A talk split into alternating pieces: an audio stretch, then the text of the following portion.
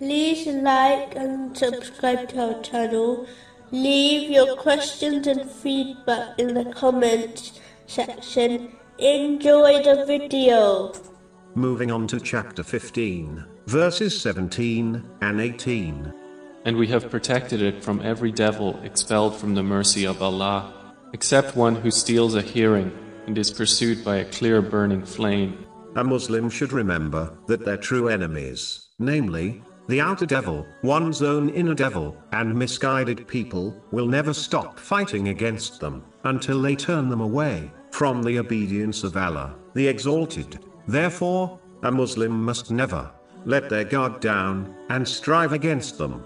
It is commonly known that when one desires protection from an enemy, they must seek a stronger entity to seek refuge in, as these enemies can be extremely influential. A Muslim must seek the greatest power and authority to seek refuge in, namely, Allah, the Exalted. This is only achieved by gaining and acting on Islamic knowledge, fulfilling the commands of Allah, the Exalted, refraining from His prohibitions and being patient with destiny, according to the traditions of the Holy Prophet Muhammad, peace and blessings be upon him. Moving on to chapter 15, verses 19 and 20. And the earth, we have spread it and cast therein firmly set mountains. And we have made for you therein means of living, and for those for whom you are not providers.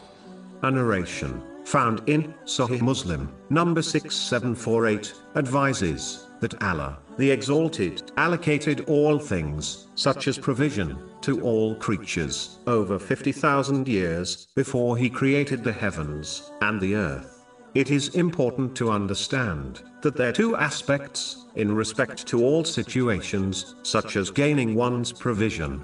The first aspect is what Allah, the Exalted, has decided meaning destiny, this will occur, and nothing in creation can prevent this from occurring. As this is out of a person's hands, it makes no sense to stress over this aspect, as they have no influence on destiny, irrespective of what they or anybody else does. The second aspect is one's own efforts. This aspect a person has full control over, and they should therefore concentrate on this aspect by using the means they have been provided, such as their physical strength, to obey Allah, the Exalted, by fulfilling His commands, refraining from His prohibitions, and being patient with destiny, which they have no control over, according to the traditions of the Holy Prophet Muhammad, peace and blessings be upon him. This includes striving to gain lawful provision, in order to fulfill their needs and the needs of their dependents.